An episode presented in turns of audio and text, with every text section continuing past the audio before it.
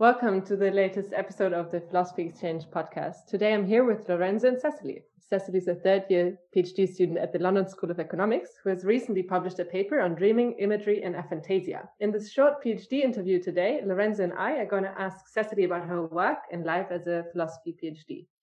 So, Cecily, thank you for coming today. We're really happy to have you here.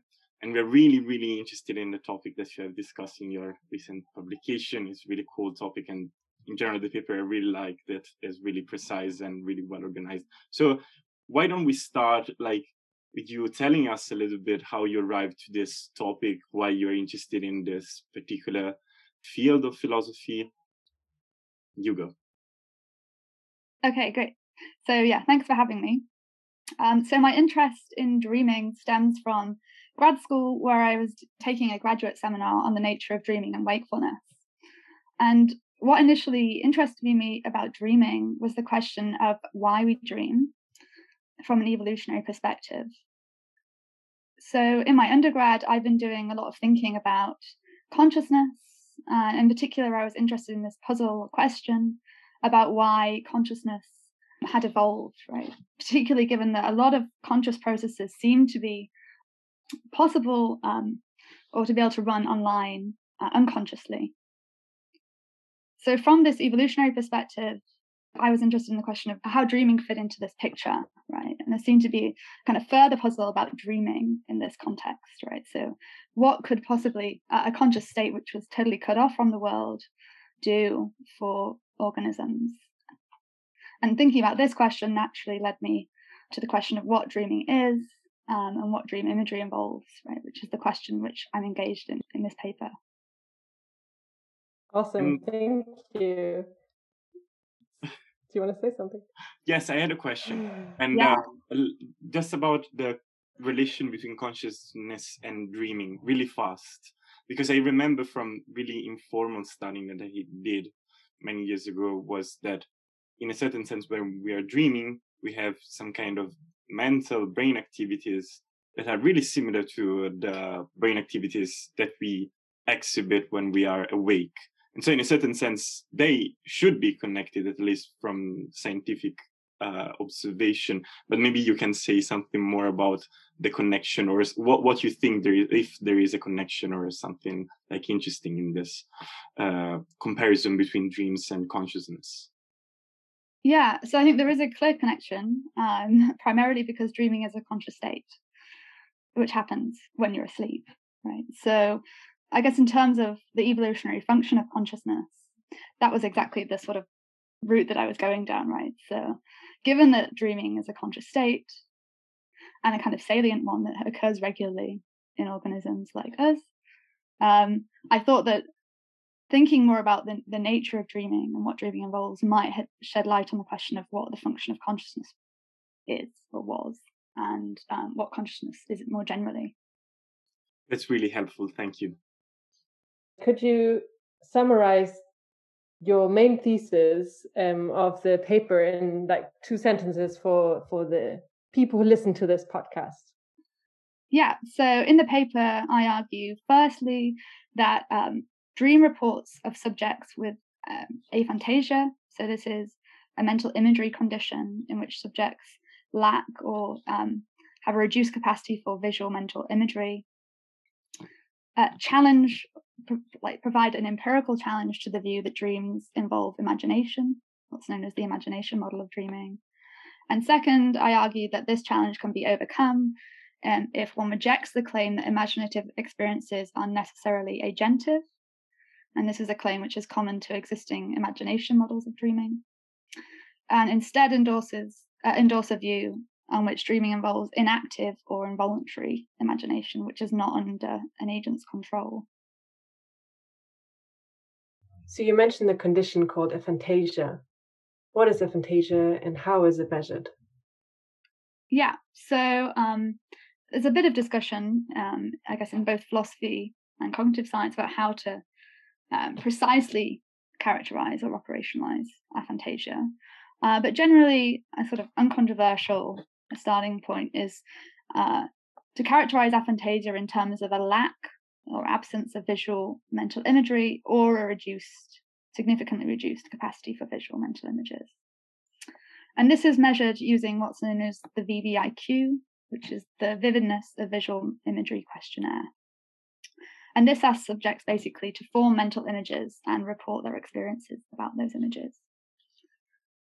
So the maximum score that you can get on the VVIQ is 80, and the minimum score is 16. And aphantasia is usually characterized by a range of scores on uh, the VVIQ from 16, so that the lowest score, to around 25. Um, and you can find the VVIQ online. So um, I think it's on the Aphantasia network. So if you're uh, curious about your own mental imagery and how it compares to others, you can find this pretty easily.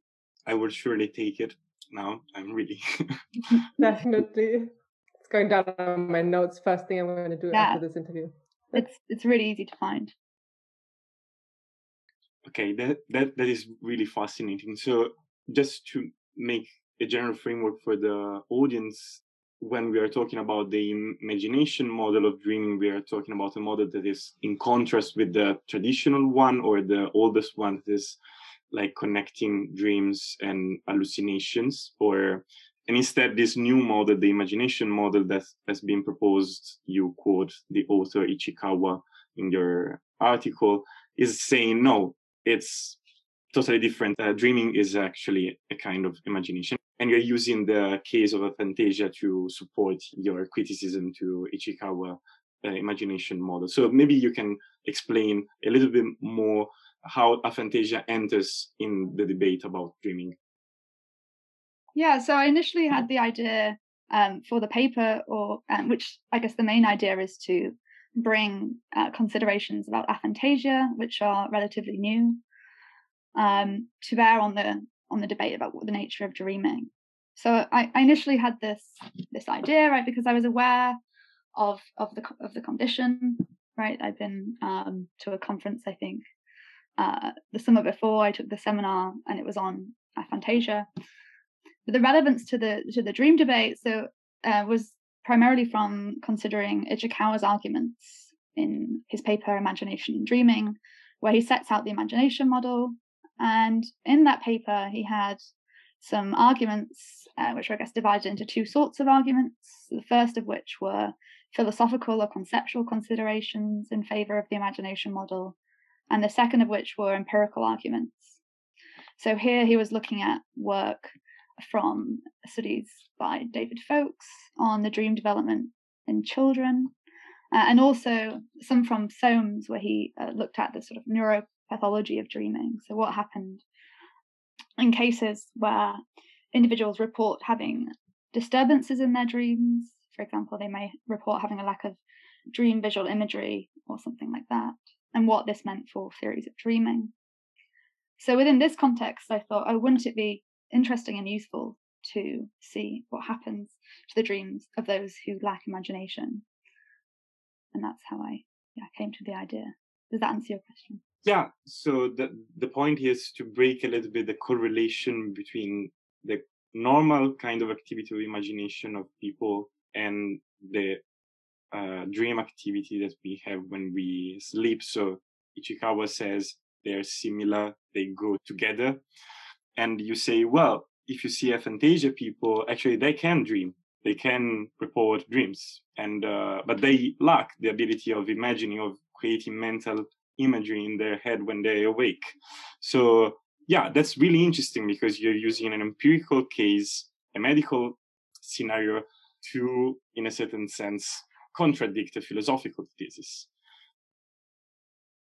So, um, as we already mentioned, in a certain sense, here we have a really nice synergy between science and uh, philosophy, because there are there is a lot of conceptual work from the philosophical perspective. At the same time, we are looking at the um, empirical cases, the observations that scientists are doing in the field, and so we were wondering what is the impact of your philosophical work on the dream research field and or what you expect what you hope that you will achieve also outside of philosophy and in the scientific debate so yeah i think there are kind of two straightforward ways in which philosophical work of which uh, this paper is an instance can impact dream science and be useful to scientists working in, in empirical research on dreaming.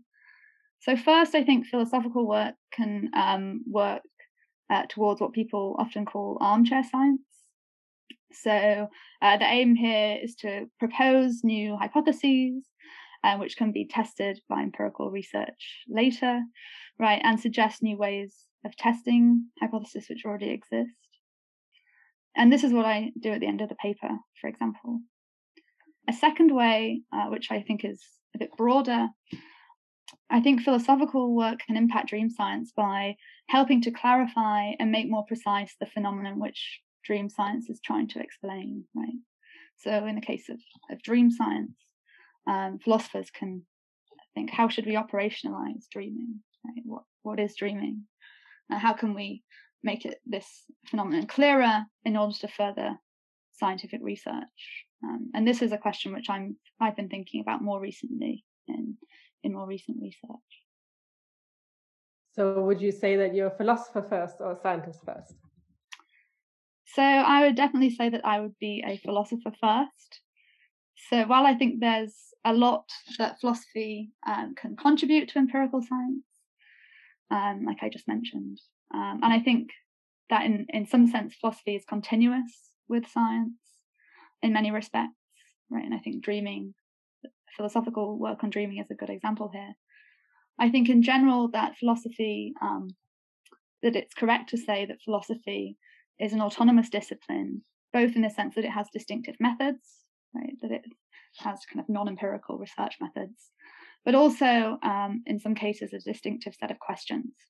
So while in the case of dreaming, I think there's a shared question um, between philosophy and empirical science, right, which is what what is dreaming and what does it consist in. I think there's a further set of questions which uh, philosophers are typically engaged in when they're talking about dreaming, right? For example, whether the possibility that we could be dreaming undermines um, the knowledge that we typically take ourselves to have about the external world. And these are questions which don't seem to be of interest to empirical researchers on, who are working on dreaming. And I think this kind I guess general... like maybe, maybe of interest, but it, it, often seems like people don't don't have the time to, to think about it. So I, I love that you you have this um, interaction between like philosophers and scientists to really work on on all perspectives of the the same problem, or like different perspectives at least, maybe not all. yeah, uh, yeah, I think that I think that's right. That they're probably interested in them, but um, don't really have the the focus or the or the time to to consider them, right? Um, and I think I, I do think it's important that despite having sort of distinct research questions, I think that it's important that philosophers do engage heavily with empirical research. Um, yeah. Yeah, definitely. Maybe yeah. that's a sort of necessary um, requirement of entering the LSE. at the it mirrors the philosophical uh, spirit of your of your investigation this bird eye view on on the problem so looking at different perspectives different attitudes and research programs and putting them together at least from my perspective from my perspective as a philosopher i consider it really like a philosophical attitude instead of like specializing on one really single specific detailed question and uh, i think it's really fascinating and you said that these questions are interesting I would say that are also really cool. So yeah, uh, I'm really, really, really uh, happy to discuss about them. Yes, Joanna. Great. That was really interesting. Thank you for taking your time to do this interview with us and explaining your work a little bit to us. So, for people interested in your field, where would you recommend um, to start reading, or what are you reading right now? yeah, so I think my um, my favorite sort of introductory or overview paper is John Sutton's chapter Dreaming, which you can find online. For the imagination model of dreaming, Jonathan Ichikawa's Dreaming and Imagination is the sort of classic statement of the imagination view.